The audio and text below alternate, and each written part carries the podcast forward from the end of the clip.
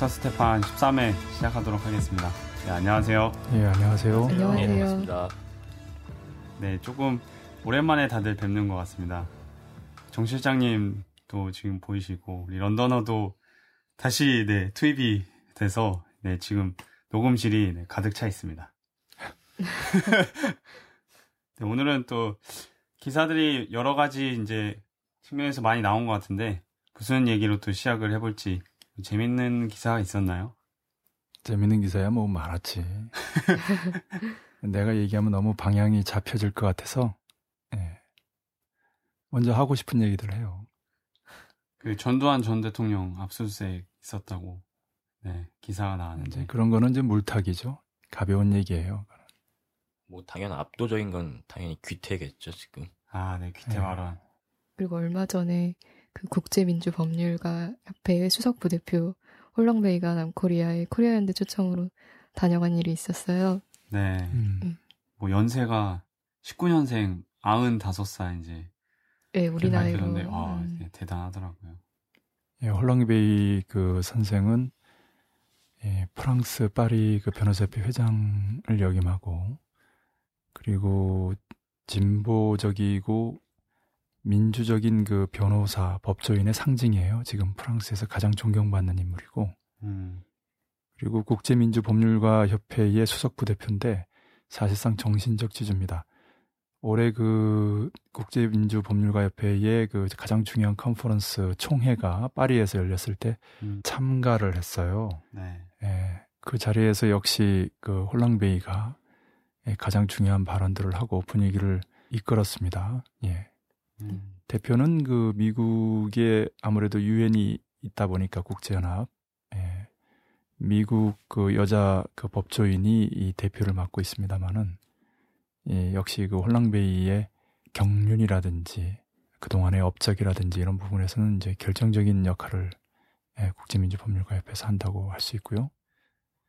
그리고 이번에 남코리아를 방문해서 6.15 학술본부 조영건 명예교수를 비롯해서 음. 그 이채연 교수 또 이천재 선생이나 권원 선생과 같은 분들도 함께 참여하는 토론회를 한 것이 예, 첫날 일정이었는데 그것부터 네. 인상적이었고요. 음.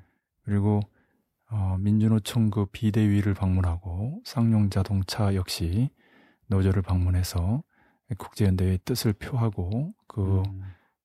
국제 연합의 그 헌장들을 활용하는 그 다양한 노하우들, 다른 나라의 유용한 경험들에 대해서 어, 이야기한 부분들도 인상적이었고요. 그리고 오정열 국민행동 상임대표고 네. 대담한 내용이라든지 음. 또 오마이뉴스 민중의 소리 특히 경향신문과의 인터뷰가 있었고요. 아, 무엇보다도 그 민변을 방문한 거나 또 사구 평화재단이라고 해서 인혁당 관련된 에, 그 재단인데 서대문 형무소를 네. 방문했어요. 음. 이런 그 민변 또는 그 우리나라 파쇼적인 악법들에 의해서 피해당한 사람들의 인권을 에, 위한 연대에서 중요한 하나의 계기가 됐고요. 아, 이후에는 코리아 연대 민변과 함께하는 그런 평화적인 국제 행사가 있을 예정입니다. 음. 아, 그리고 이 범민연대에 대한 그 탄압을 규탄하는 집회에도 참관을 했고요.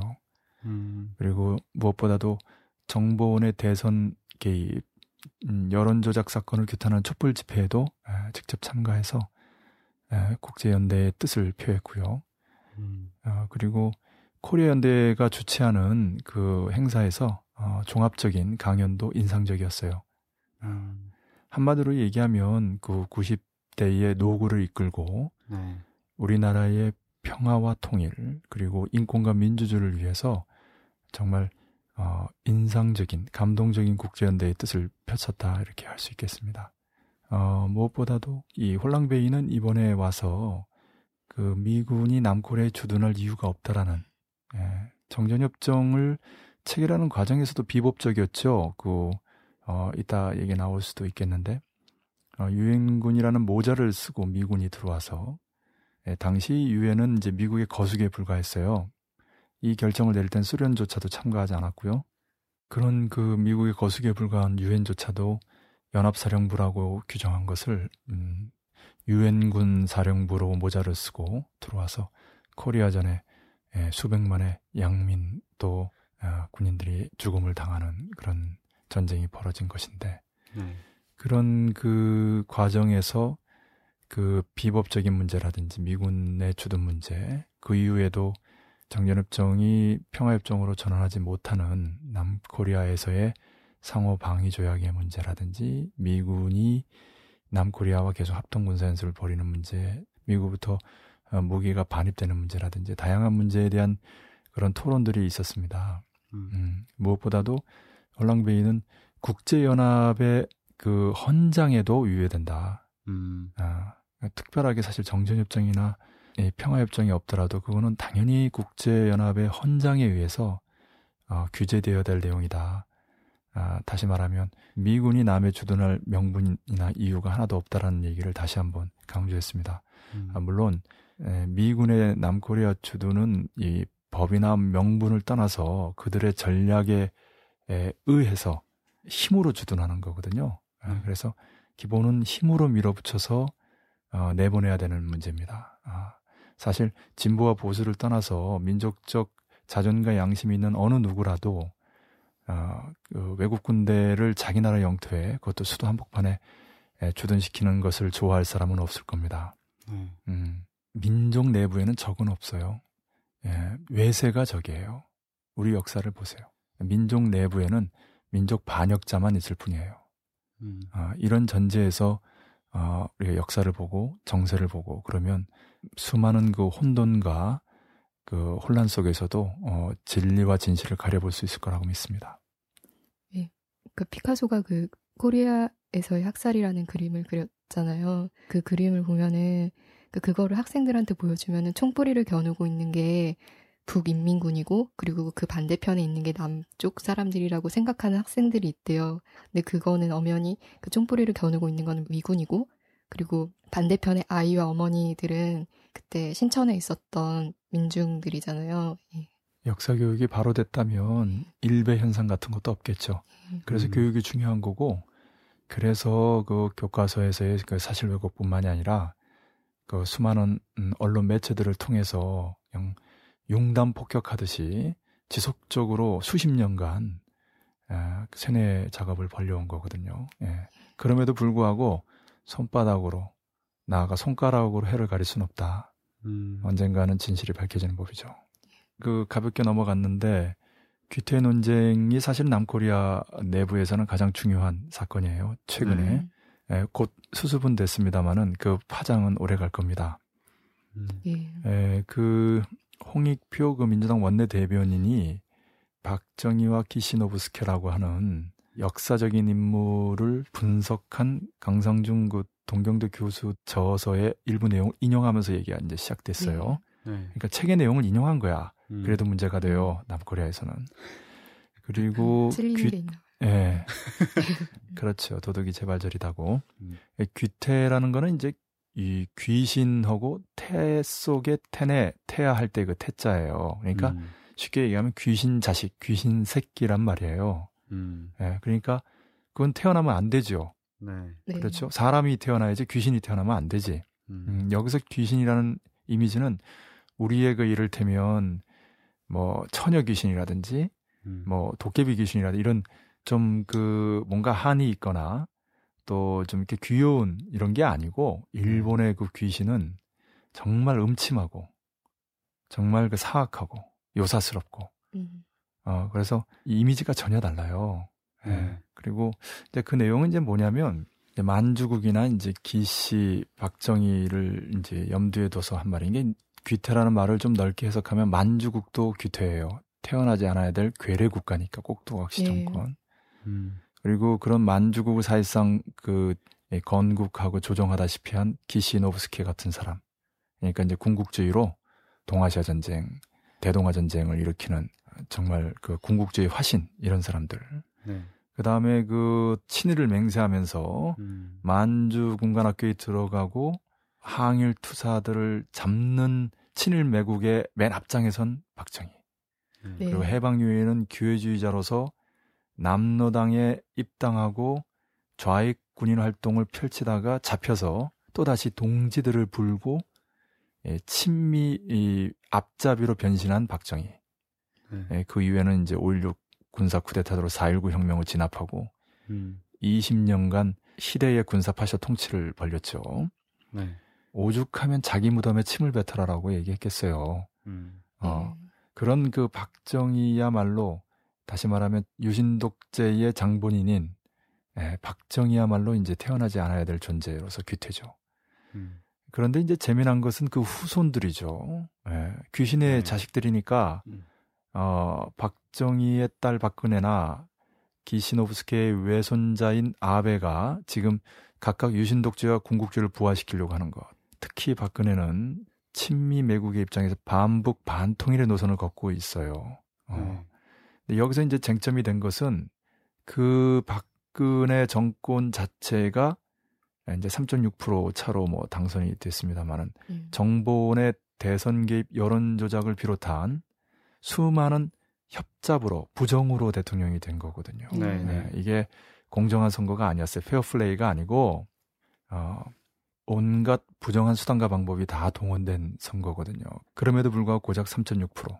쉽게 말해서 어, 국정원의 대선 개입 여론 조작과 이른바 NLL 논쟁이 없었으면 네. 충분히 뒤집히고도 남을 표차죠. 음. 예. 예, 다른 온갖 그 부정한 방법들, 예, 언론 플레이들을 다 무시한다고 하더라도 이것만으로도.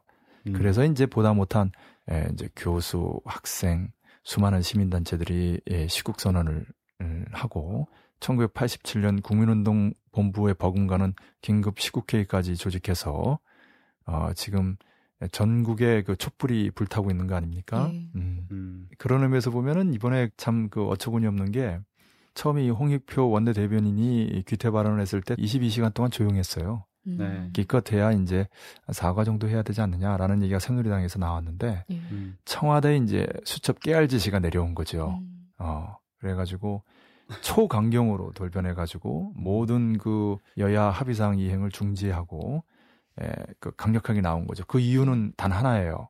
국민이 뽑아준 정통성을 무시했다 이런 얘기 아닙니까? 음. 예.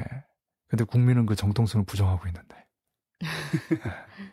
그래서 이 정통성 없는 사람이 정통성을 내세워서 힘으로 밀어붙이는데 우리 이제 그 약하고 흔들리는 민주당 네. 원내대변인 자르고 대표가 대변인 통해서 사과하면서 일단 매듭지었어요. 수구 세력은 이런 걸 잘해요. 사실 치고 빠지는 거. 음. 네. 어, 총대 메고. 그런데 이제 민주당에서는 이제 의도하지 않은 건데, 근데 사실 그 지금 틀린 말 한 게 아니거든요. 네. 예, 미디어 오늘이라든지 그 양식 있는 사람들은 어, 그 말이 뭐가 틀리느냐 이러고 있는 판이거든요. 음, 네. 이제 예, 민주당의 한계인데 아, 그럼에도 불구하고 박근혜 정권의 본질 그리고 지금 남코리아 정국의 본질을 잘 짚었어요. 귀태라는 말이. 네. 예, 사실 그 귀태 삼위일체 이런 말도 우리는 쓰는데 음. 귀태 대통령, 귀태 정당, 귀태 정부. 예, 음. 무슨 말인지 알죠? 박근혜 대통령, 새누리당, 박근혜 새누리 정부를 말하는 겁니다. 예. 한마디로 말해서 수구 꼴통들이 하는 짓이 대부분 다 귀태 짓이에요. 예, 해서는 안 될 그런 네. 일들만 골라서 하지 않습니까? 예. 음. 음. 사실 우리 일만 영역사를 자랑하는 코리아 민족의 수치죠. 예, 물론 어느 나라에도 어느 민족에도 다 이런 민족 반역 짓을 하고 귀태 짓을 하는 이런 세력들은 있어요. 음. 음. 이제 그런 세력들이 이제 정리될 때 비로소 아, 나라와 민족의 정기가 바로 쓰고 기강이 바로 잡히고 예, 그때부터 일대 비약을 이뤄내고 어, 그러는 건데 예, 그런 의미에서 우리 조국의 분단, 민족 분열의 역사를 끝장내기 위해서는 그 원흉인 외세를 몰아내는 한편 그에 빌붙어서 민족 반역, 반북, 반통일 귀태짓을 벌이고 있는 이런 세력들을 정리하는 것이 불가피하다고 할 수 있겠습니다. 예, 그 소장님 좀 전에 그 삼주체가 그 당정청 아니에요. 대통령, 정당, 정부. 그 보니까 그 기사에서 여권 커넥션에서 그 같은 주체들이 네. 소위 이제 구인 회동 가진 이후에 10일부터 공세적으로 몰아쳤다라는 그 음. 기사들이 있어서 음, 이미 뭐 보셨겠지만은 서서히 좀 밝혀지는 것 같습니다. 그런 그래요. 예, 한 통속이니까. 근데 이제 네, 좀 이따가 얘기할 기회가 있을 것 같은데 박근혜가 힘이 있어요. 음. 네, 이렇게 수구 세력을 일사불란하게 움직일 수 있는 힘이 있다는 거. 네. 원래 귀신이 힘이 있어. 음. 음. 힘없는 귀태가 없어. 어. 음.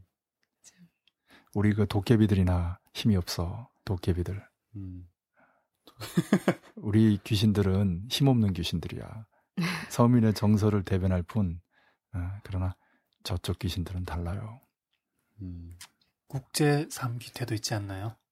예리한 지적인데. 아, 에, 국제 삼기태는 내 이따 얘기하려고 그랬는데 네타야후 어, 이스라엘 총리, 그다음에 오바마 미 대통령, 그리고 박근혜 남코리아 음, 대통령. 박근혜가 거기 껴요, 당당히. 에, 제일 지금 귀태짓 하는 거는 저 네타야후 그 친구들. 네. 미국을 비롯해서 어, 뭐 유럽 하여튼 유대자본 그 본산에서 다양한 방식으로 압박하고 있는데 꿈쩍도 안 하고 있어요. 7월 15일 어제자로 팔레스타인 아바스 대통령에게 전화 걸어서 우리 평화회담 하자 이렇게 얘기했다고 하는데 아, 겨우 그 한마디에 나왔어. 캐리가 주말에 그 저기 중동 가지 않고 요트에서 놀다가 음. 여론의 그 집중포화를 맞고 뭐 갑자기 아내가 아프다고 동정 여론을 또 이끌어내서 분위기가 반전되고 예, 어쨌든 정신없어 이 친구들. 네. 음. 오바마도 전략적 인내니 뭐니 아 이 친구들 끈질겨. 어. 그 좀 화끈하게 그 나가는 게 없어. 어. 박근혜도 보통은 아닙니다. 내 이따 한번 분석해 보겠어요. 네. 네, 처음으로 그 박근혜 대통령, 박근혜 정부 그 정통성에 관한 얘기를 좀 해보려고 하는데요. 정보원 대선 개입 사건입니다. 전국적으로 지금 시국 선언이 본물이 터졌는데요. 이에 박근혜 정부 새누리당에서는 NLL 논쟁을 일으켜 물타기를 시도하고 있고 민주당 원내대변인의 귀태 발언으로 홍역을 치렀습니다. 어떻게 보시는지요? 예, 방금도 잠깐 얘기가 됐습니다만은 예, 전형적인 그 물타기고요. 예, 논리로 안 되니까 힘으로 밀어붙인 거고요. 음, 좀 전에 얘기했습니다마는 박근혜 정권에게 과연 정통성이 있는가? 예. 정통성이 없다라고 지금 주장하는 시국 선언이 마치 유월항쟁처럼 불타고 있지 않습니까? 네. 예. 그 세상의 민심은 그 박근혜 정권이 지금 벌이는 그 모습을 유신 독재를 부활시키려고 하는 기도로 보고 있어요. 네. 예. 그러니까 그런 유신 독재, 군사 파쇼 통치죠. 파시즘의 망령을 불러오려고 하는 그 음험한 기도에 맞서서 네. 민중들이 들고르나 저항하는 것은 당연하죠. 예. 음. 네. 그런 의미에서 귀태라는 표현이 아, 정말 적중한 것이고요. 역시 그 설명을 했습니다마는 예, 박근혜 정권은 태어나서는 안 될 정권인 거죠. 예. 박정희와 기시노브스케의 친일 매국과 군국주의의 정신을 계승해서 예, 그 귀태의 후손들이 또 다른 귀태가 돼서 박정희의 친일 매국과 유신 독재, 기시노브스케의 군국주의와 만주국 조정, 아, 이러한 그 귀태들의 후손인 또 다른 귀태, 박근혜의 유신 독재 부활과 철저한 4대 매국, 아베 총리의 군국주의 부활, 이것을 적확하게 지적한 말이 귀태예요. 예. 음, 귀신의 에, 자식, 귀신의 노름, 태어나서는 안 될 사악한 존재들에 대한 경종입니다. 아, 네, 그런 의미에서 보면은 틀린 말이 하나도 없지만 음, 지금 여야 합의 사항을 이행하는 데서 아, 또 다른 물타기로 국면 전환을 기도할 수 있기 때문에 민주당에서는 원내대변인을 사퇴시키고 대표가 사과 발언하면서 수습을 했거든요. 예. 네. 음, 여당 또 청와대에서도 더 이상의 확전을 원치는 않죠. 해봐야 재미없으니. 네. 예, 왜냐하면 귀태가 맞거든. 네. 음. 일단 수습은 됐지만 어, 본질이 어디 가겠어요. 손바닥으로 손가락으로 해를 가릴 수는 없기 때문에 아, 박근혜로서는 아주 뼈아픈 일격을 당했다. 이렇게 볼 수 있겠습니다. 어차피 NLL 그 논쟁이라는 것은 논리적으로는 이미 깨졌어요. 음. 음, 음, 노무현 대통령이 포기 발언한 적이 없고, 그 아예 민주당에서는 그 등면 지도까지 공개하지 않았어요. 네. 네. 어, 북에 전달한. 그런데 지금 국정원장이나 그 수국 꼴통들은 공동 어로구역 자체가 NLL 포기다라는 식의 억지까지 쓰고 있는 거거든. 이미 이제 네. 그 선까지 물러선 거고 네. 음. 어느 누구도 사실 설득력이 없어요. 그러니까 남은 거는 조동과 종편들, 방송들을 통한 여론 조작, 아, 네. 또그 귀태 3인방의 억지와 힘의 과시 이를 통한 어, 밀어붙이기밖에 없어요. 음. 따라서 이 문제는 민주당이나 국민들이 원하는 방향으로 정리 안 됩니다. 아, 그냥 시간만 잡아먹을 뿐이에요. 네. 그럼에도 불구하고 전선이 형성됐으니까 잘 싸워야 되겠죠. 최대한 밝혀내고 음. 어, 저들의 기도를 막아내고 그렇게 해야 됩니다. 근데 초점은 뭐냐면 예, 정보원의 대선 개입 여론 조작 사건이에요. 이거는 음. 국기를 흔드는 사건이고 선거의 정통성을 흔드는 것, 이 자체가. 예. 네. 아, 그래서 정보원 장의 구속은 말할 것도 없고 대통령까지 책임을 지면서 구속돼야 될 사안이고 그렇게 해서 부정선거로 당선된 박근혜 대통령은 즉각 스스로 하야를 선언하고 다시 대선을 해야 돼요. 음. 이 기회에 정보원 해체해야 되고 예. 그러니까 단순한 진상규명이나 책임자 처벌 정도가 아니라 정보원 해체와 정권 퇴진까지 가야 되는 사안이죠. 음. 그거를 NLL 논쟁과 규태 그 소동으로 물타기를 하려고 했던 거거든요. 예. 네. 그런 규태 3인방과 아, 그 수구 언론, 수구 꼴통들의 억지와 아, 위력에 겁을 먹고 동요해서는 안 됩니다. 예, 당당히 맞서가지고 바로 잡을 건 바로 잡아야죠. 예. 네. 엊그제 그 촛불 집회에서 정청래 의원이 공동어로 구역이 NLL 포기면은 DMZ 평화공원은 휴전선 포기 아니냐고. 예, 정청래 네. 예, 국회의원도 말을 잘하는 사람이죠. 음. 예. 맞는 말이에요. 같은 논리고. 음. 음. 그러니까 남이 하면 스캔들이고 자기가 하면 로맨스고 그런 거죠. 네. 자기 눈에 들보는 못 보고 남의 눈에 튀눈을 보는 거죠. 음. 음. 그 정보원의 그 북남 또는 남북 최고 리더들의 그 대화로 네. 또는 뭐 담화로를 공개한 것은 참 문제가 심각한 거예요. 음. 어.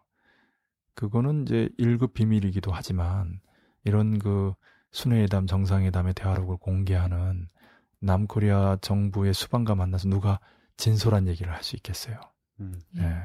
이건 외교적으로도 수치고 그 수준 이하고 오죽하면 워싱턴 포스트지가 국가 기밀을 누설하는 국가정보원이라는 그런 내용의 기사를 썼겠어요. 남코리아 국가정보원은 국가 기밀을 누설하는 곳이야. 음. 국가정보원장이 나서서 대선 전에 전 원장이 나서서 여당에 흘리고 여론을 조작하는데 앞장서고 대선 후에는 새로운 원장이 나서서 아예 그 요약본과 원본을 공개하는 아주 대단한 남코리아예요. 그 음. 중심에 이명박이 아니라 박근혜가 있다는 걸 알아야 됩니다. 네. 네.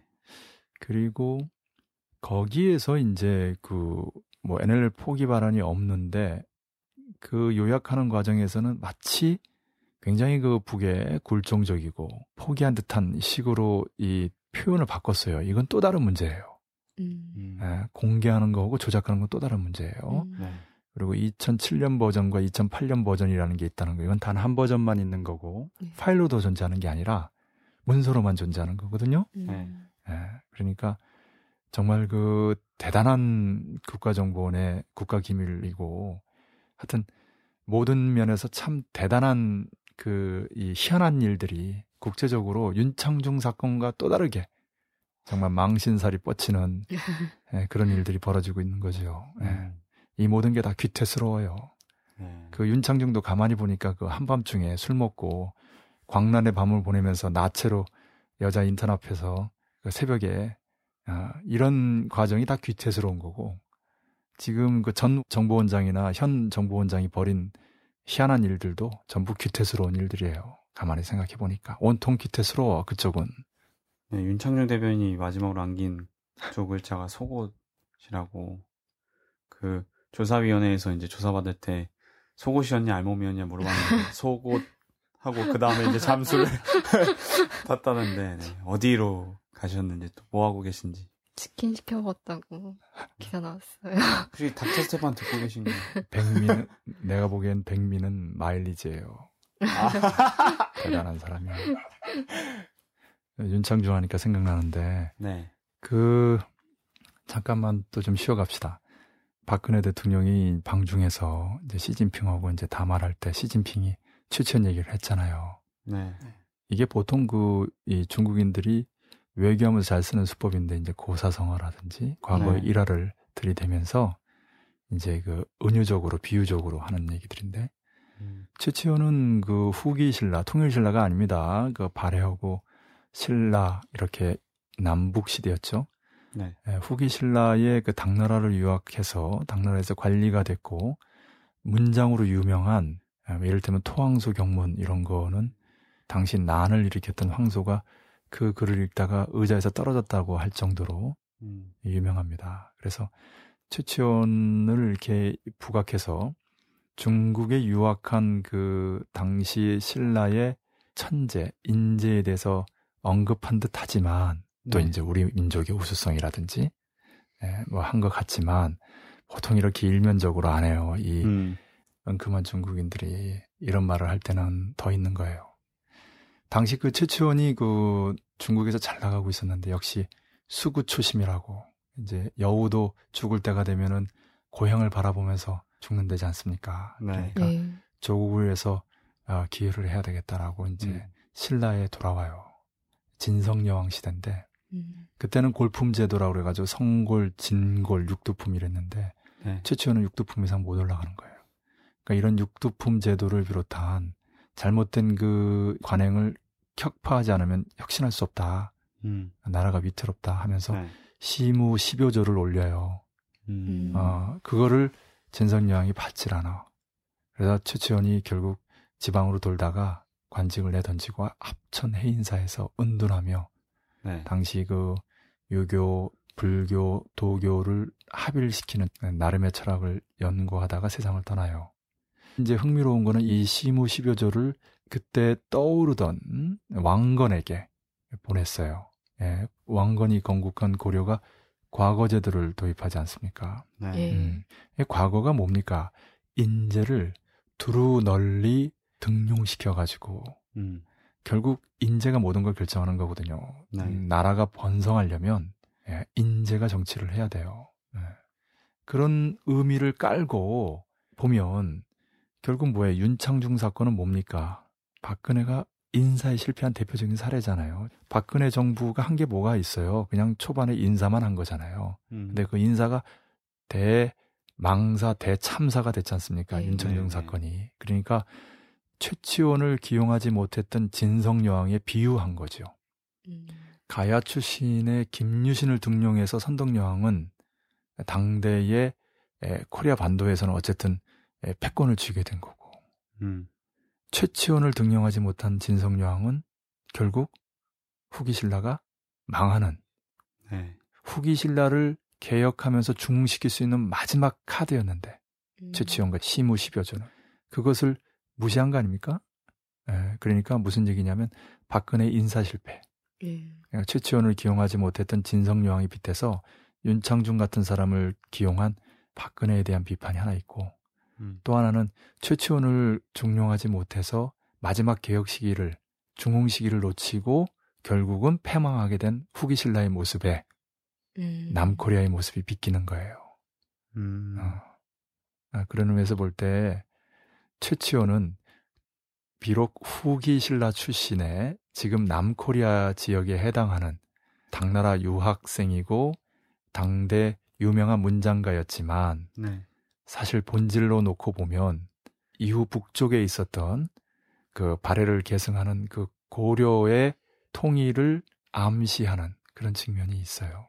음. 고려가 코리아 아닙니까? 예. 외국에 그렇게 알려졌고 최초의 통일 국가고 그리고 그 통일 국가의 명칭도 1980년 6차 당대에서 김일성 주석이 제시한 게 뭡니까? 고려민주 연방공화국이에요. 예, 음. 그러니까 최치원의 시무 10여조를 무시한 진성여왕의 후기 신라는 망하고 그것을 받아들인 왕건의 고려가 코리아를 통일시키는 거 아닙니까? 네. 네, 이런 내용을 담고 있다고 봅니다. 음. 음. 아, 네. 잘 들었습니다. 그 본 주제로 좀 넘어가세요. 코리아 반도의 전반적인 정세 개괄이 필요한 것 같습니다. 군사적 대결 국면이 통일 외교적 대화 국면으로 전환되는가 싶더니 여전히 북미 고위급 회담은 물론 북남 남북 당국 회담, 북일 정상회담도 열리지 않고 있습니다. 그렇다고 북이 지난 26일 미사일 4발 시험 발사한 것 외에는 별다른 군사적 공세나 긴장도 보이지 않는데요. 아, 현 정세를 한마디로 뭐라고 진단할 수 있겠습니까?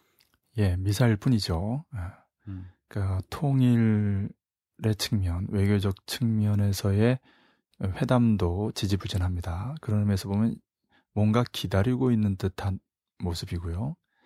물론 에, 중동 상황도 결정적인 국면이 아직 열리고 있지 못합니다. 막바지라고 할 수 있어요. 네. 에, 북미 고위급 회담도 마찬가지입니다. 에, 북은 7.27 전이든 8월 을지 프리덤 가디언 때든 제한핵전을 포함한 다양한 군사적 공세 또는 공격까지 검토 중인 것으로 보입니다. 음, 제한핵전에 대해서는 이미 그 여러 차례 자세히 설명을 했고요. 그러나 제한핵전 자체가 매우 큰 일이기 때문에 아, 여러 가지를 그 고려하면서 아, 북미 반미 대결전의 마무리 단계를 통과하고 있다고 봅니다. 이렇게 한마디로 말씀드릴 수 있고요. 이것을 좀 보충해서 베트남의 그 호지민의 유명한 3대 전선 이야기를 좀 하겠습니다. 네. 군사전선, 외교전선, 국제연대전선 이런 뜻인데요. 네. 코리아는 여기에 두 개가 더 있다. 음, 민족통일전선과 반제무장전선입니다. 음, 예, 민족통일전선은 남과 해외 동포, 반제무장전선은 이란 중심의 그 시리아, 팔레스타인 등등 중동과 관련되는데요. 북은 북베트남과 달리 소련 동구가 붕괴된 후 또 중국이 자본주의화가 되는 조건에서 최강의 제국주의 패권 국가를 비롯한 제국주의 연합세력, 네. 특히 유대자본과 직접 대결하고 있는 상황이거든요. 음, 이렇게 가장 불리한 조건에서 오직 주체 역량을 강화하는 주체적인 노선으로 극복하고 있는데요. 네. 민족통일전선과 반제무장전선이 바로 그것입니다. 음, 아, 구체적으로 보면 7.4 공동성명, 6.15 공동선언, 14선언 이것은 상층 민족통일전선의 대표적인 사례들인데요. 상층 네. 민족 통일 전선이라는 것은 북과 남, 남과 북의 그 정부 간의 통일 전선을 말합니다. 음, 이러한 그 경험은 북밖에 없습니다. 그 덕분에 그 범민련과 6.15 공동위원회라고 하는 하층 민족 통일 전선이 형성됐고요.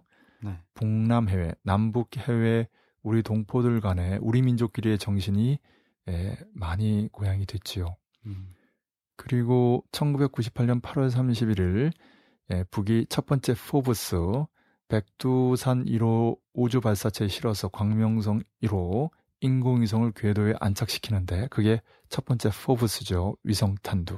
네. 그 발사를 이란의 군 최고 간부를 참관시키면서 아, 진행하고요. 그 직후에 북에서 극비로 지하에 건설했던 군수 공장들을 보여주며 네. 아, 이것을 앞으로 10년 이내에 이란에 지어주겠다라고 한 그 약속이 2006년까지 이루어지면서 그때 당시에 부시가 2003년 이라크 전쟁 이후 2006년 이란 전쟁을 벌이려고 했는데 18개 핵미사일 배치에 성공하면서 어, 이란의 강력한 국방공업을 건설하면서 막아내지요. 이렇게 미국과 유럽의 그 나토에 대항하는 북과 이란의 무력, 이란은 이런 나토와 이스라엘을 막는 중요한 기둥인데요. 이처럼 민족 통일 전선과 반제 무장 전선 두 가지 측면을 다 같이 고려하면서 에, 극동에서의 정세가 진행되고 있습니다. 다시 말하면 극동에서의 정세는 북과 미국만이 아니라 북남 해외, 남북 해외 우리 동포 간의 단결이라는 문제를 한편으로 보고 또 극동과 중동에서 반제 무장전선, 즉 이란을 중심으로 하는 중동의 에, 반제자주 세력과 아, 미국, 유럽 제국주의 및 이스라엘 시오니즘 간의 대결전의 양상까지 함께 보면서 갈 수밖에 없다는 거죠. 음, 에, 그런 의미에서 이를 다시 쉽게 얘기하면 극동에서 북미 고위급 회담이나 뭐 북일 정상회담, 북남 또는 남북 순회회담을 통해서 정세가 전쟁이 아니고 평화로, 분단이 아니고 통일로 나아가게 되면 대화와 화해 분위기가 조성되지 않습니까? 예. 네. 그런데 중동에서는 피비린내 나는 전쟁이 계속되는 거예요. 음, 그렇게 되면 극동의 북과 중동의 이란을 비롯한 반제자주 세력이 갈라지죠. 이게 음. 제국주의가 노리는 지점이에요. 갈라치는 거죠. 네. 에, 그렇지 않기 위해서 에, 함께 갈 수밖에 없는 겁니다. 음. 아, 그리고 또 하나는 민족통일전선이라는 게 결국 뭐냐면 남측의 하층의 민중들뿐만이 아니라 남층의 정부를 구성하고 있는 수구 세력까지도 예. 어쨌든 같은 민족이기 때문에 음. 우리 민족끼리의 정신하에 민족 공조의 길로 나올 수 있는 일말의 가능성을 보는 거거든요. 네. 김대중 노무현 정권의 방북에서 볼 수 있듯이 또 그리고 과거 한때나마 박정희 대통령이 7.4 공동성명에 합의했듯이 김영삼도 방북하려고 했고 이명박은 김영삼만도 못했는데 음. 이런 그 남측의 개혁 세력만이 아니라 수구 세력에게도 일말에 민족 공조의 길로 나올 가능성을 보는 거거든요. 그런 의미에서 북은 예, 과거 불문의 원칙을 가지고 그 과거에는 민족을 위해서 어떤 나쁜 짓을 했다고 하더라도 이제부터 조국의 통일을 위해서 기여하겠다고 하면 함께 손잡고 간다는 원칙이 있어요. 1993년 4월에 음. 김일성 주석이 전민족 대단결 10대 강령이라는 민족 단합의 가장 중요한 원칙을 세웠는데 예. 그 마지막 항목이 이렇습니다. 예, 그래서 과거 어, 빨치산을 토벌했고 코리아전에서도 예, 북을 상대했던 전 육사교장 외무부 장관이었던 최덕신도 아, 북이 포용하면서 조국 통일 사업에 내세우고 애국 열사령에 안치시키고 그렇게 된 거거든요. 음. 음. 아, 그 김일성 주석과 문성명, 김정일 국방위원장과 정주영의 관계도 바로 이런 측면에서 이해할 수가 있어요. 김대중 대통령과 노무현 대통령의 방북을 북이 얼마나 환영하고 또 6.15 공동선언과 14선이 얼마나 훌륭합니까? 예. 네. 예, 그런 의미에서 북은 적어도 아직까지는 박근혜 대통령을 김영삼, 이명박 대통령과는 달리 보고 있다. 음. 어, 김영삼, 이명박 대통령은 처단 대상이라고 하거든요. 음. 음. 박근혜 대통령은 그렇게 하지 않습니다. 실명 비판이 한 두어 번 있었습니다만은 아직 그렇게 보고 있지는 않거든요. 음. 충분히 가능성이 있습니다.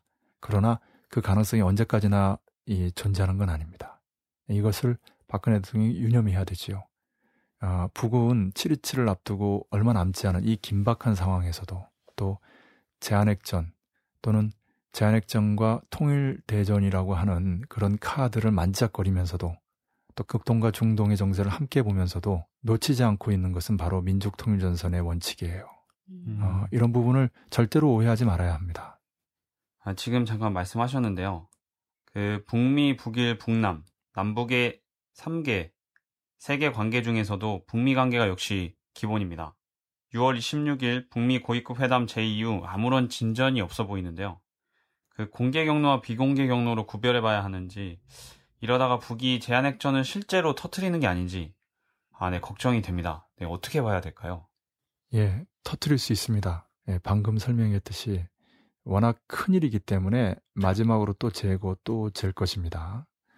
예, 잘 알다시피 8월에 을지 프리덤 가디언이라고 미남 합동 군사 연습이 다시 있거든요. 네. 매우 위험해지는 거죠. 이미 음, 정전 협정이 무효화됐고 코리아 반도 상황이 극단에 처해 있다는 것을 아, 유념해야 할 것입니다.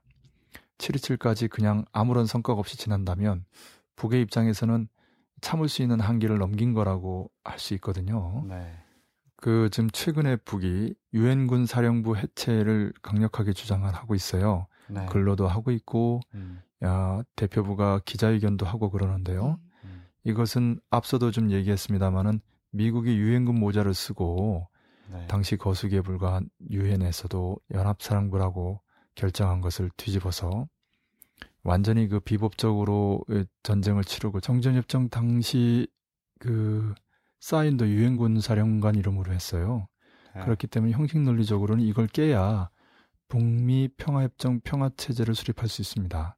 음, 아, 그리고 철저하게 미국 마음먹기 달려 있는 거죠. 네. 이 정도도 안 된다면 북으로선 참을 수 없는 거죠. 아, 네. 그런 의미에서 강조되고 있는 거 주목하고 있습니다.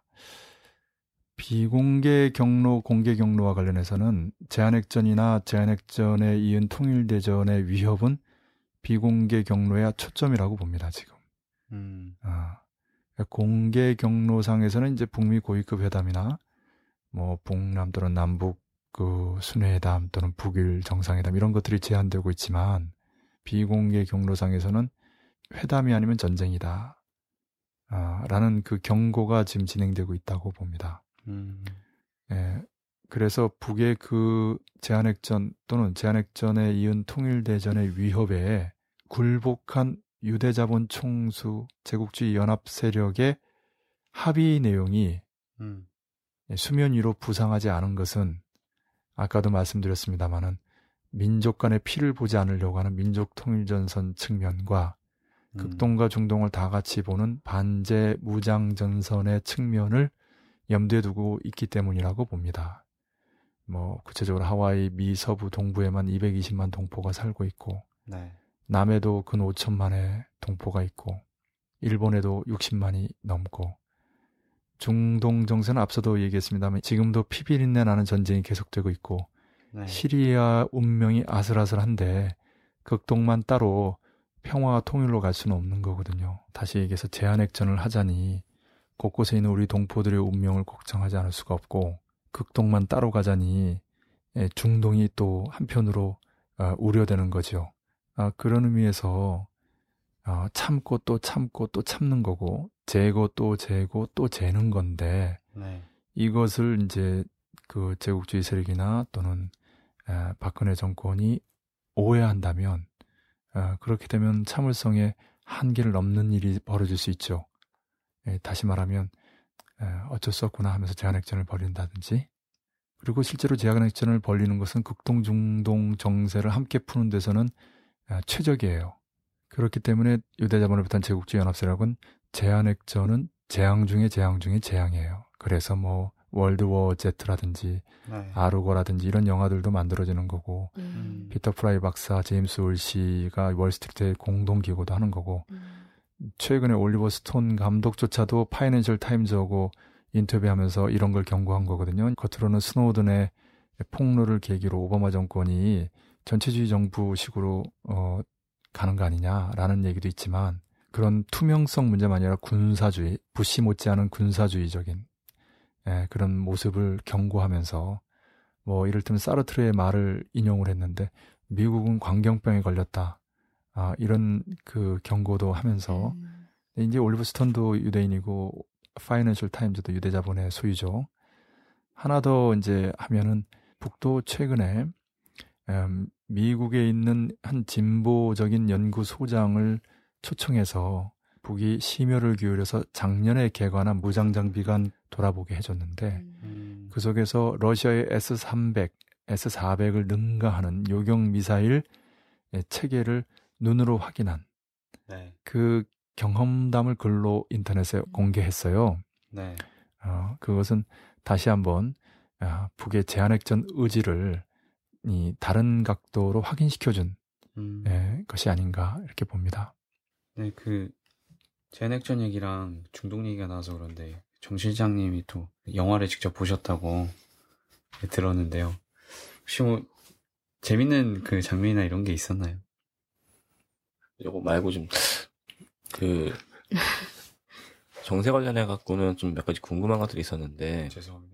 관심이 없는 관심 없게 질문을 드려서 그, 하나는, 그 최근에 그 아사히 TV에서 나왔던 이제 북의 군 인력 감축 아, 요 얘기 하나 하고, 네네. 어, 맞물려 갖고 이제 C7 관련해 갖고 이제 북에서 외신 기자들을 대거 초청한다는 음. 얘기, 네, 그다음에 네. 열병식 한다는 거. 다른 하나는 이제 평양에서 베이징으로 뭐 고위급 인사가 갔다 어, 네. 이런 얘기들이 좀 있는데 음, 어, 일단은 예전에 제가 한 5월 달인가 눈여겨 보지 않았던 기사가 북에서 이제 군량미를 그 풀었다라는 얘기가 많이 있었거든요. 근데 최근에 다시 보니까 요거랑 아사히 TV에서 군 감축 얘기들을 보면은 어, 확실하게 좀 북에서는 경제 쪽으로 모든 것들 좀 돌리고 있는데 이것과 현재 정세랑 어떻게 맞물리고 있는지 과연 7.27때 네. 뭔가 좀 거대한 선언을 하지 않을까 그냥 아. 막연하게 좀 생각을 해봤는데요. 작년 4월 15일에는 김정은 제1비서가 그 세계에 최초로 공개 연설을 하고 화성 13호를 공개했었는데 네네. 과연 이번 7.27 때는 이보다 더 한 것들이 좀 나타나지 않을까 그냥 생각을 해보고요. 음, 다른 하나는 이제 베이징 으로 출발했던 비행기 안에 과연 저는 지금 나오는 장성택 또는 김경희가 전 탔다고 생각이 안 하거든요. 네. 그만한 인물이라면은 오히려 공개적으로 가지 않았을까 음. 생각이 들어서 이런 부분들이 요새 많이 궁금한 점들입니다. 예를 들면 키신저 만났던 김양건이 다시 등장하는데 음. 이미 김양건 그러면 키신저 이렇게 세상이 다 아니까 네. 네.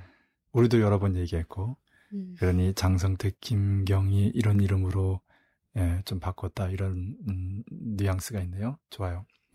어, 뭐 저도 기본적으로 동의합니다. 7월 27일 때 중요한 선언이나 특히 그 열병식에 예. 네. 신무기 아, 가령 그 S400을 능가하는 S500 또는 S600 수준의 요격 미사일 체계, 주체식 요격 미사일 체계가 선보인다든지 음. 아, 충분히 가능성이 있고요.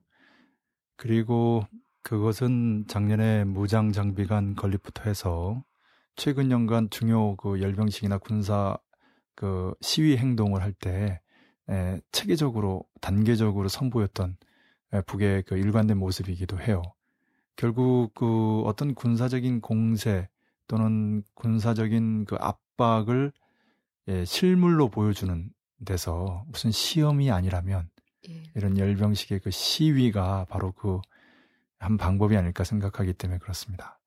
음. 중국을 향해서 출발한 북의 비행기 안에 누가 타고 있는 것인가? 네. 장성택 국방위 부위원장 또는 김경희 당중앙 비서가 탔을 거라고 하는데 장성택 국방위 부위원장의 경우는 좀 수긍이 가지만 음. 김경희 당중앙 비서는 좀 의아해요.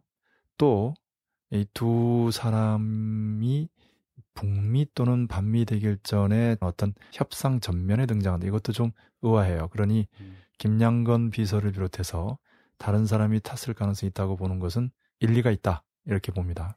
예, 그리고 아사히 TV에서 보도한 30만 군병력 감축 이야기는 신빙성이 높습니다. 그게 바로 경제 핵무력 건설 병진 노선의 취지이기도 하거든요. 1962년 12월 전원회의에서는 경제 국방 건설 병진 노선이었는데 그때는 경제를 희생해서 국방을 건설하는 것이었다면 지금은 국방의 역량을 경제로 돌리는 병진 노선이에요. 음. 아, 핵 미사일이라는 첨단 무력을 건설하게 되면 네. 기존의 재래식 무력을 대거 감축할 수 있는 예비 가능성이 생깁니다. 음. 아, 그런 그 징후로 에, 북이 마식령 스키장을 건설하고 이게 이제 중공업, 경공업, 농업도 아닌 레저예요, 스포츠. 어? 네. 여기에 군대와 인민을 동원하고 있고 국가적으로 자원을 집중시키고 있다라는 것이 어, 북이 경제 건설을 얼마나 중시하는가를 단적으로 보여줍니다. 음. 예, 그런 의미에서 그 실제 이 병진 노선의 생활력이 드러나는 모습이기도 하다. 음. 마식령 스키장 건설이라든지 네네. 30만 감축이라든지 음. 그러면서 이제 흥미로운 거는 음, 며칠 전에 그 북이 김일성 김정일 주의의 본질은 인민대중 제일주의다라는 그 김정은 제일비서의 표현을 인용하는 그 보도가 있었어요. 음. 여기서 인민대중 제일주의라는 것은 물론 이제 김일성 김정일주의 주체 사상을 사람 중심의 사상이다. 음. 인민대중 중심의 사상이다. 이렇게 보는 측면에서 인민대중 제일주의라고 할 수도 있겠지만 네. 그 김정일 국방위원장 시대의 선군 사상, 성군 정치를 그렇게 강조한 데 비추어 보면 인민대중의 생활, 복지를 강조하는 측면이 있어요. 음. 어, 그래서 김정은 시대에는 어, 군을 강화하는 한편 인민대중의 생활과 복지를 향상시키는 것을 매우 중시한다라는 것을 아, 다시 한번 확인시켜주는 측면이 있습니다. 사상적으로, 이념적으로까지. 네. 음. 그 북은 여전히 자신감이 넘치는데요. 그 지금 727까지 한 열흘 정도밖에 안 남았잖아요. 네, 맞습니다. 네. 이때까지 그 어떤 그 가시적인 성과가 있을지 뭐, 뭐 실제로 유엔군 사령부 해체나 이런 얘기를 하기도 했는데 그리고 만약에 그게 보이지 않는다면 그 이후의 양상은 어떨지. 예. 그, 이미 그 여러 번 얘기했습니다만은, 코리아 반도의 정세는 북미, 북일, 북남 또는 남북, 군사, 외교, 통일, 이런 관계입니다. 음. 그런데 북일이나 아, 북남 또는 남북 관계에는 727 이후에 해도 돼요. 왜냐하면 727 자체가 정전협정 60돌, 음. 다시 말하면 정전협정 정전체제를 평화협정 평화체제로 전환시키는 계기거든요. 네. 근데 9월 9일은 공화국 창건 65돌, 즉 외교와 통일의 계기란 말입니다. 예. 음. 아, 그런 의미에서 북미 고위급 회담이 북일, 동남 또는 남북의 관계 문제를 푸는 중심고리이기도 해요. 그걸 먼저 풀어야 다른 것도 풀리는 거고 예. 북미 관계가 풀리지 않는데 북일, 북남 또는 남북 관계가 풀리지 않습니다. 아, 그런 의미에서 77 전에 음, 본다면 중순쯤 10일에서 20일 정도 사이에는 뭔가 가시적인 성과가 있지 않겠는가라고 본 건데요. 여기서 이제 중동 문제가 걸렸어요. 구체적으로 이스라엘 팔레스타인 문제죠. 시리아는 G8 회의에서 아, 평화 회담으로 정리가 됐고 그 즈음에서 아프간에서 미국과 탈레반의 회담이 시작됐거든요. 물론 이제 회담했다, 교전했다, 계속 그 어, 곡절이 있습니다만은 음. 중동 문제 핵심은 이스라엘 팔레스타인 문제예요. 예. 네. 음, 그리고 그것은 이스라엘의 시오니즘 꼴통들의 완고한 입장을 바꾸는 거거든요. 이것을 캐리가 여러 차례 방문하고 클린턴까지도 방문하고 또 이집트 정권까지 바꿔가면서 이집트 정권은 상대적으로 친 이스라엘 정권이 바뀐 거고요. 음. 언제든 정권이 교체될 수 있다는 것을 힘으로 보여준 거고요. 예. 어, 지금 새로운 정권을 사우디하고 아랍에미리트라고 해서 유대 자본이 직접 관할하고 있는 나라들이 예, 80억 달러나 지원해 준다고 하거든요. 음. 음. 이런 과정도 이 이스라엘 정부에게는 예, 무언의 압력인데 이런 그 방법들을 쓰면서도 아직 중동 문제는 결정적으로 풀리지 않고 있습니다. 15일에 이스라엘의 네타야후 총리가 팔레스타인의 아바스 대통령에게 예, 그 전화를 건 이 정도가 가시적인 성과입니다. 음. 그리고 이 북미 고위급 회담과 관련해서는 그 사실 캐리가 북에 가면 돼요. 다른 데 가는데 왜 북에 못 가겠어요? 어. 근데 만약에 그렇지 않을 경우에는 그에 준하는 뭔가를 이루면 됩니다. 음. 그것이 예, 정말 시간이 없지요. 이제 얼마 남지 않은 시간을 볼 때는 좀 의문이 들기도 합니다. 아, 그런 의미에서 아, 북으로부터 중국으로 간 그 중요한 인물을 태운 비행기에 과연 누가 탔고 어떤 목적인가가 주목이 좀 되고요. 음. 네. 예. 최근에 유엔군 사령부 해체를 주장하는 글들도 인상적이에요. 음. 예, 뭔가 있기는 있을 텐데, 음. 그리고 사실은 이 정도 가지고는 안 풀립니다. 근본적으로 평화체제가 수립이 되면서 미군이 단계적으로 나가는 거, 예, 8월에 있는 을지 프리덤 가디언 미남 합동 군사 연습이 중단되고 남의 그 재래식 무기 일체 반입되지 않는 이런 과정들이 이루어져야 되거든요. 어, 그래서 하나의 선언이 아니고 실질적으로 이루어져야 돼요. 예, 그런 분위기가 마련돼야 되는 겁니다. 그런 의미에서 볼 때, 어, 북을 만족시키는 어떤 가시적인 성과가 지금 없는 조건에서 북은 오히려 섣부른 북미 또는 북일, 북남 또는 남북 회담의 제의보다는 여기서 이제 북남 또는 남북 회담은 최고의 급을 말합니다. 이 개성에서 작게 실무적으로 진행되는 것이 아니라 그 남코리아 중소기업가들의 그 고충을 풀어주는 실무적인 수준의 회담이고요. 아, 이것을 북이 여전히 좀 움켜쥐고 어, 결정적으로 진전시키지 않고 있다고 봐야 됩니다. 그러면서 7.27 전승절을 매우 크게 지금 기념하거든요. 최대 규모로 모이고 음. 아마 중요한 연설이나 특히 어, 그 강력한 최첨단 요격 미사일 체제의 공개 등 아, 다양한 아, 위력 시위가 있을 거라고 봅니다.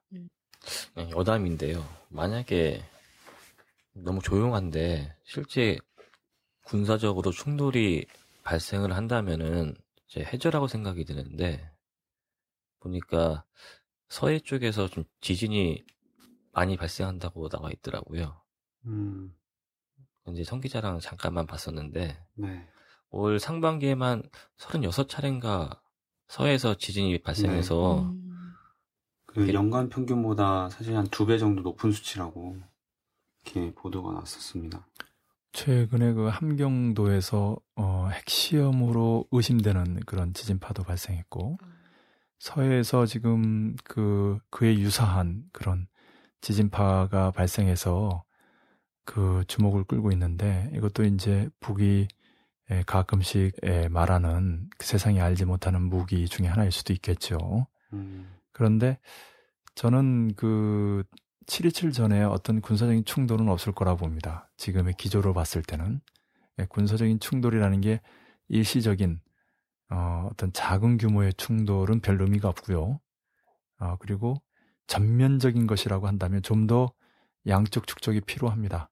제한핵전이나 통일대전이나 그에 맞는 준비가 또 여러 가지 그 사전 정지 작업이 필요한데 그런 징후들은 좀 잡히고 있지 않아요. 아, 지금은 말 그대로 7.27 전승절 기념식 준비로 좀 바쁩니다, 북이. 이런 와중에 무슨 교전이라든지 또 전쟁이라든지 이렇게 벌어지진 않을 것 같아요. 어, 다만 북이 가지고 있는 위력을 다양한 방법으로 시위는 하고 있는 것 같습니다. 음. 네. 그7.27 전에 그 북미 고위급 회담 그 성사가 되는지 안 되는지 요거 관련해서 혹시 김정은 제1비서의 방미는 얘기가 인터넷에 흘러나오긴 한번 했었는데 이거는 어떨까요? 그것도 좋은 지적인데요. 방미보다는 아마 방중을 먼저 할 겁니다. 어, 그리고 이 방미는 정말 큰 일이에요. 음, 그 북에서 그 최고 리더의 안전 문제도 걸려 있기 때문에 네네. 그렇게 쉽게 되지는 않을 겁니다. 음. 그리고 음, 고위급 회담은 지금 열흘 남은 조건 하에서 좀 바쁩니다. 음. 아, 그 불가능하다고 봐야 됩니다. 사실 캐리가 방북하려고 해도 그 전에 뭔가 사전에 운을 띄고 그 정지 작업이 있어야 되는데 갑자기 뜬금없이 비행기 타고 갈 수는 없거든요. 그런 작업이 없는 걸로 봐서 727 전에는 북미 고위급 회담이 없는 것으로 보입니다. 음. 아, 그리고 지금 얘기 나온 그 김정은 제1비서 최고세령 간의 방미는 가능성은 있는데 네. 그러나 베이징에서 보거나 또는 그 판문점을 비롯한 코리아 반도 내에서 볼 가능성이 높지 아, 미국으로 직접 가는 것은 안전 문제라 여러 가지 문제로 네. 쉽게 이루어지지 않을 거라고 봅니다. 아, 네. 말씀 잘 들었습니다. 그 최근에도 그 북이 금강산 관광재개랑 이산가족 상봉을 제의했다가 결국 무산이 됐는데요. 개성공단 회담도 지지부진한데 잘 될 것 같지가 않습니다, 사실. 이거를 어떻게 해석해야 될지요? 그 북의 제한 배경은 무엇이고 또 북남 남북 관계에서 돌파구가 마련될 수 있을지요? 지금 그 북남 또는 남북 간의 그 실무적인 그런 회담들은 잘 안 됩니다. 네. 아, 그것은 그 이전에 그 위에 있는 그 정치 문제가 잘 안 풀리고 있기 때문이고요. 그러니까 북남 또는 남북 간의 정치 문제, 즉 순회들 간의 최고 리더들 간의 회담이나 그런 분위기가 좀 조성이 돼야 되는데 네. 그런 게 없고요. 음. 또그 전제로서 북미 관계도 어쨌든 겉으로는 안 풀리고 있거든요. 예. 네. 그래서 실무 회담은 한계가 뚜렷한 거고요. 개선과 관련해서 앞서도 잠깐 얘기했습니다만 남측의 중소기업가들이 너무 애가 타는 상황이라 음. 그걸 좀 풀어주는 측면이고요. 어, 북이 아량을 베풀고 있는 거죠. 북이 개성공단 운영을 잠정 중단하게 된 근본 문제들이 풀리지 않았음에도 불구하고 남측 기업가들이 너무 어려워하니까 아, 그냥 무조건적으로 풀어준 거거든요. 예. 음. 여기서 남측 정부는 마치 자신들의 그 주장이 관철된 듯 좋아하는 것 같은데 커다란 착각이고요. 그 다음에 그 북이 금강산 관광 재개와 이산가족 상봉을 제의했는 이런 게 중요한 제안이었는데 음. 예, 남측의 최고위급 다시 말하면 박근혜 대통령이 예, 민족 공조를 할 의사가 있는가 방북 의사가 있는가라는 걸 타진한 건데 거기에 금강산 관광 재개는 빼고 이산가족 상봉만 받겠다고 네. 딱 하는 순간에 북이 그러면은 안 하겠다 이렇게 된 거죠. 의사 타진에서 예, 박근혜 대통령의 지금 방북 의지 예, 이렇게 정치적으로 풀 의지가 없다라는 것을 보였기 때문에 예, 당연히 그 남에서도 그렇고 북에서도 그렇고 금강산 관광재개가 개성공단 문제하고 함께 연동돼 있어요. 예, 그러니까 그 문제가 잘 풀릴 리가 없지요. 예. 음. 그런 의미에서 뭐 결정적인 진전은 없을 겁니다. 실무적인 수준에서 약간 정도 풀리는 음, 그 이상을 넘지 못할 거고요. 음. 예, 북의 제한 배경은 이겁니다. 어, 이미 누차 말씀드렸습니다. 제한핵전 또는 제한핵전 이후 통일대전. 이걸 검토하고 있는 북이에요. 네. 그 위력을 과시하고 있는 북이에요. 음. 두려울 게 없어요. 예, 극동과 중동을 같이 풀 수 있는 아니에요. 이게 최적이고 필요한 때예요. 음. 문제는 이걸 터트렸을 때 우리 동포들 또 남의 민중들 그 생명과 재산의 손실이 만만치 않다는 겁니다. 음. 그러니까 제한핵전이든 제한핵전에 이은 통일대전이든 통일대전이면 더 심각하죠.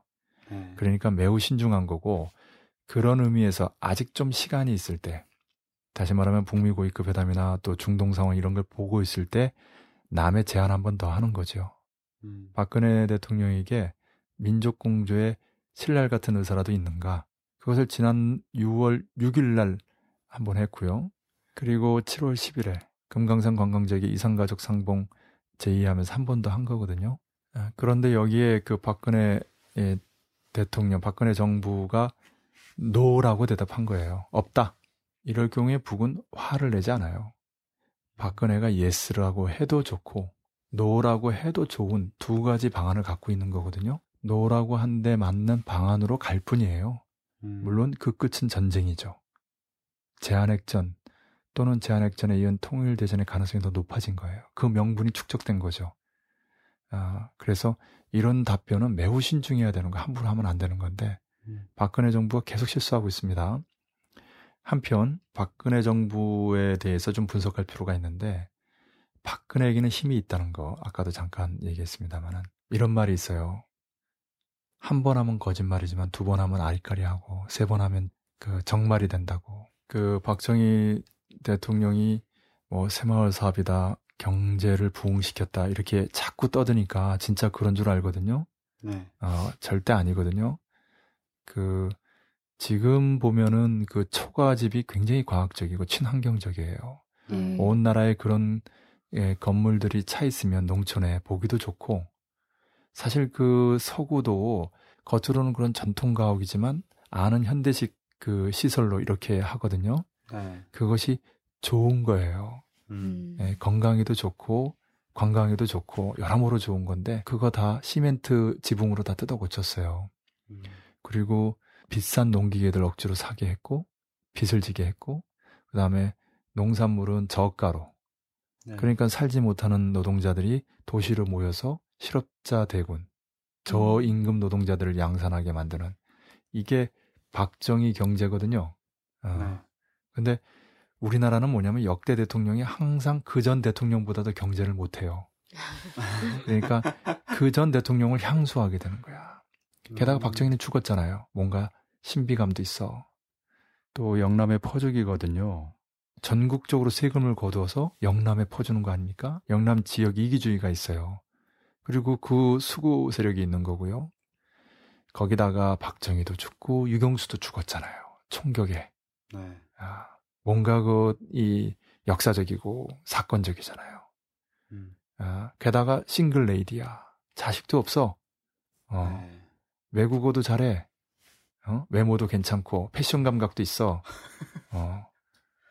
그런 신비주의 이런 것들이 박근혜의 그 인기 지지도를 형성하고 있어요. 음. 그런데 아무리 귀퇴스럽게 보여도 귀퇴로서의 본질은 달라지지 않습니다. 이게 무슨 말이냐면 귀퇴스럽다라는 건 뭐냐면 귀한 자태라는 거예요. 한자가 다릅니다. 아, 네. 예, 굉장히 귀하게 보여도 귀퇴로서의 본질, 귀신 자식이죠. 귀신 자식으로서의 본질은 달라지지 않는다라는 겁니다. 무슨 얘기냐면 귀신 자식이 아무리 예쁘장하게 분칠을 해도 귀신 자식이지 사람 자식은 아니라는 거예요. 예. 음. 네. 박근혜 정권이 이거저거 힘도 있고 인기도 있지만 가장 중요한 정권의 본질. 민족과 민중을 사랑하고 민족과 단합하고 외세를 배격하고 그렇죠? 예. 예. 그렇게 바르게 정치하지 않는 한 그런 수완을 발휘하지 않는 한 박근혜 정권은 귀퇴 정권일 뿐이에요. 좋은 의미의 귀퇴 정권이 아니고 나쁜 의미의 귀퇴 정권 말하는 겁니다. 음. 지금은 앞서도 얘기했는데 북이 김영삼 이명박 정권처럼 처단 대상이라고 공언하고 있지는 않지만 실명을 거론하면서 비판하고 있는 단계고요. 마지막 단계에서 검증 중이라고 봅니다. 박근혜 정권이 이 외세 공조와 4대 매국이 아니라 민족 공조로 나아간다면 희망이 있지만 그렇지 않고 지금처럼 외세의 앞잡이로 수국 꼴통을 대변하며 반복 대결 정책을 펴는 한 예, 더 이상 여지가 없고 그렇게 해서 시간이 가다가 어느 한 순간에 제한핵전 또는 제한핵전이면 통일대전으로 꽝 터지게 되는 거죠. 늘 강조하는 거지만은 민족 공조를 하다가 죽으면 가령 김구 장준하처럼 되더라도 민족의 가슴에 영생하지만 외세의 하수인으로 4대 매국 귀태짓을 하다가 박정희처럼 오른팔에게 총 맞고 영원히 귀태되는 이런 식으로 된다면 역사의 귀한 못으로 빛나는 게 아니라 역사의 귀신 자식으로 영원히 오명을 들쓰게 된다는 것을 그 운명의 갈림길에 있다는 것을 누구보다도 박근혜 대통령이 명심해야 될 때가 아닌가 생각합니다. 네. 개성공단 17일에도 안 되면은 이거 풀려고 그 박근혜 대통령 방북해야 되는 그런 가능성도 있나요? 예, 그런 측면도 있죠. 실무적으로 풀리지 않으면 정치적으로 푸는 거죠. 그러니까 북은 이런 거예요. 지금 중요한 그 판단을 내리기 전에 박근혜 정권 도대체 속내가 뭐냐? 박근혜 대통령에게 민족공조 일말의 가능성이 있느냐라는 걸 떠본 거죠. 음. 그거 no라고 대답한 거예요. 예, 박근혜 대통령이 예, 금강산 관광지에게 이산가족 상봉을 거부함으로써 이산가족 상봉만 받았는데 사실상 그것은 두 가지로 제안했는데 하나만 받는다는 거 그 자체가 거부거든요. 음. 아, 그렇기 때문에 아, 개성공단 문제도 잘 안 풀리겠지만 그것이 실무적으로 풀리지 않으니 정치적으로 나서겠다라는 것도 어려운 거죠. 물론 그 가능성은 있어요. 그러려면 북미, 북일 등 전반적인 정세가 바뀌는 때지요. 727 아, 전에는 어려울 거라 봅니다. 음. 네, 방금 말씀하셨는데요. 박근혜 정권이 남북, 북남 관계에서든 그 남남 즉 남측 내 여야 관계에서든 긴장만 조성할 뿐이지 뭐 하나 톡톡히 해결한 게 사실 없습니다. 과연 이런 식으로 국정을 정상적으로 운영할 수 있을지 가령 그 정보원 대선 개입 사건을 규탄하는 시국 선언이 전국을 지금 휩쓸고 있는데요. 이런 경우에 진보 평화 통일 세력은 무엇을 어떻게 해야 하겠습니까? 국정을 정상적으로 운영할 수 없지요. 예. 그게 바로 지금 시국 선언의 들불이 말해주는 거고요. 그런 의미에서 진보 평화 통일 세력이 이 자신의 역할을 더 잘해야 하는데요. 네. 현재 지금 상황을 보면 진보 세력은 반미 반전 평화 운동에 주력하고 있고요. 예, 북미 고위급 회담이라든지 평화 체제 수립이라든지 이것을 강조하는 운동을 7.27까지 지금 힘있게 밀어붙이고 있습니다. 전국을 순회하고 그 중요한 그 토론회라든지 그 행사를 지금 준비하고 있고요. 개혁 세력은 주로 정보원의 대선 개입 여론 조작을 규탄하면서 진상 규명과 책임자 처벌을 요구하고 있고요. 대통령 사과라든지 좀 더 나아가서 일각에서는 정보원 해체 또 박근혜 정권 퇴진 구호까지 나오고 있는데요. 어, 그런데 이런 반미 반전 운동과 반 박근혜 반정부 운동은 둘이 아니라는 거. 네. 예. 예. 다만 정보원 대선 개입 여론조작 규탄 시국 선언 운동을 처음부터 진보 세력이 주도했다면 음, 또 수국 꼴통 언론들이 배우 조정 세력이니 뭐 종북 소동이니 마녀 사냥이니 이렇게 벌렸을 겁니다. 이 모든 짓거리들이 다 귀태들이 벌이는 짓거리들인데 이런 거 정말 잘하거든요. 결론적으로 진보 세력은 지금까지는 자연 발생적으로 이루어진 반박근혜 반정부 운동이 에, 앞으로는 더욱 힘있게 정방향으로 나아갈 수 있도록 두 운동이 반미 반전 운동과 반박근혜 반정부 운동이 결합하는 것이 필요하다고 봅니다. 어, 그런 의미에서 진보 세력은 727을 관통하며 반미 반전 평화 운동을 더욱 거세게 벌이는 한편 반박근혜 반정부 운동에도 적극적으로 결합해서 단순히 정보원 대선 개입 여론조작 사건으로 책임자 몇 명 처벌하는 정도가 아니라 정통성 없는 정권이 응당이 물러나고 새로 대선을 치를 수 있도록 뒷심을 실어줘야 할 것입니다. 음. 네, 구체적으로 어, NLL 논쟁이나 귀태 논쟁이나 이렇게 물타기를 하는데 다 그 귀태들의 그 귀태 짓거리들인데 아, 이런 여론 조작에 놀아나지 않도록 사건의 본질을 강조해주고 이 기회의 정권의 정통성을 바로 세울 수 있도록 그 예, 중요한 역할을 해야 될 거라고 봅니다. 네. 한마디로 그 박근혜 정권이 귀한 자식 귀태인지 귀신 자식 규태인지는 실천이 말해줄 겁니다. 박근혜 정권이 어떻게 하느냐에 따라서 역사에 빛날 수도 있고 역사의 오물로 기록될 수도 있다는 거 아까 말씀드렸는데요. 다시 한번 강조하고 싶습니다. 아, 네. 오늘 13회를 이렇게 진행을 했는데 정 실장님이 가시고 런던어가 사실 저번에 들어왔었잖아요. 아, 근데 오늘 보니까 좀 뭔가 경쟁이 심화되는 것 같은 그런 느낌을 아니에요. 정 실장님 아니야, 아니야, 아니야, 좀 아니야. 지금. 잘못 봤어요.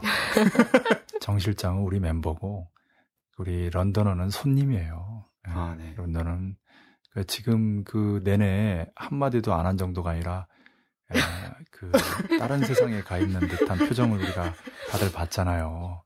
아, 멤버로서의 관심이 없어요. 정 실장을 밀어낸다든지 여기 자주 나오고 싶은 마음이 전혀 없는 사람이에요. 런던 생각하고 있는 것 아. 같아요. 좀 있으면 런던 한번 갈 텐데 네. 예, 아마 런던 갔다 오고 나서 런던 소감이나 한번 들을까. 그래도 혹시나 하는 기대를 가지고 한번 물어봐줘요. 오늘 소감이 어땠는지. 아, 네. 우리 런던은 오늘 네, 녹음 어떠셨나요? 금수강산, 금강산.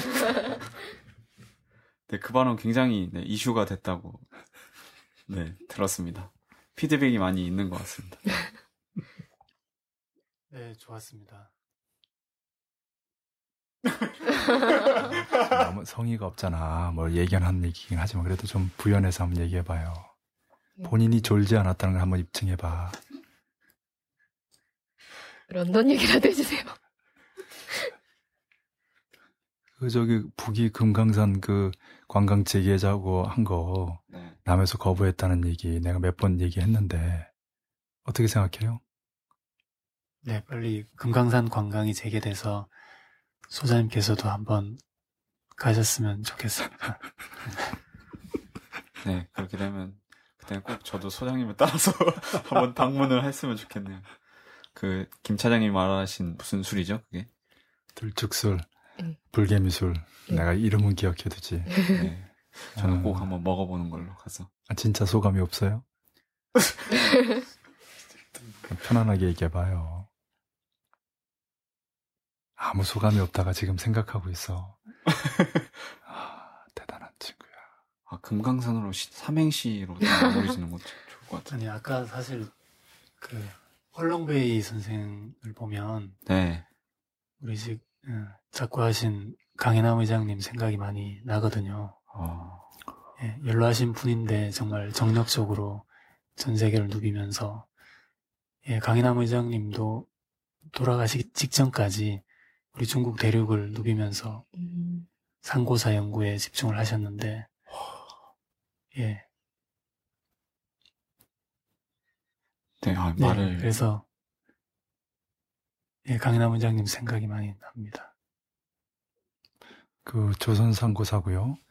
강인남 부장님은 그 미 대사관 옆 노상에서 단식 농성도 여러 번 하셨어요. 전국을 순회하는 투쟁도 하셨고, 네. 어, 그래서 사실은 지나고 보니까 그런 투쟁 속에서 그 죽을 수도 있다라는 그런 각오와 결의로 하신 것 같아요. 어, 음, 예, 나중에는 노무현 음, 대통령 자결 사건과 함께 이거 개혁 세력만이 아니라 진보 세력도 이 기회에 이명박 정권 아, 퇴진 투쟁에 나서야 된다라는 그런 불씨가 되기 위해서 순절하셨거든요. 음. 어, 네. 그 스스로의 목숨까지도 좌지우지 하실 만큼 차원이 다른 분이고, 예. 제가 그 해외 나와서 수많은 사람 만났는데 강인남 무장님의 느낌을 받은 유일한 사람이에요. 홀랑베이 선생은. 음, 음, 아주 심각한 그 어, 그 분위기를 전해주는 이야기들인데, 예, 그 우리 역시 네, 역시 우리 내공이. 런던어의 내공이 심상치 않다는 거 다시 한번 느낍니다. 네. 우리 그 다른 사람들의 어떤 그 회유와 압박에도 굴하지 않고 의미심장한 한마디를 남기는 아, 역시 대단한 마지막에 감동적이었습니다. 네. 오늘도 NLL이다, 귀태다, 복잡한 전국, 북미, 북일, 북남 또는 남북 간의 복잡한 관계를 아, 명쾌히 해설해 주셨습니다. 결국 전쟁을 막고 통일로 나아가며 더 나은 세상을 만들기 위해선 무엇보다 주체 역량, 진보와 평화 통일을 위한 주체 역량을 강화하는 것이 관건이라는 이치를 새삼 확인한 시간이었습니다. 네, 모두들 수고하셨고요. 오늘 13회 복근무 네, 여기서 아쉽지만 마치도록 하겠습니다. 네, 전혀 아쉽지 않고요. 예, 수고했습니다. 네, 모두 수고하셨습니다. 네, 수고하셨습니다. 수고하셨습니다.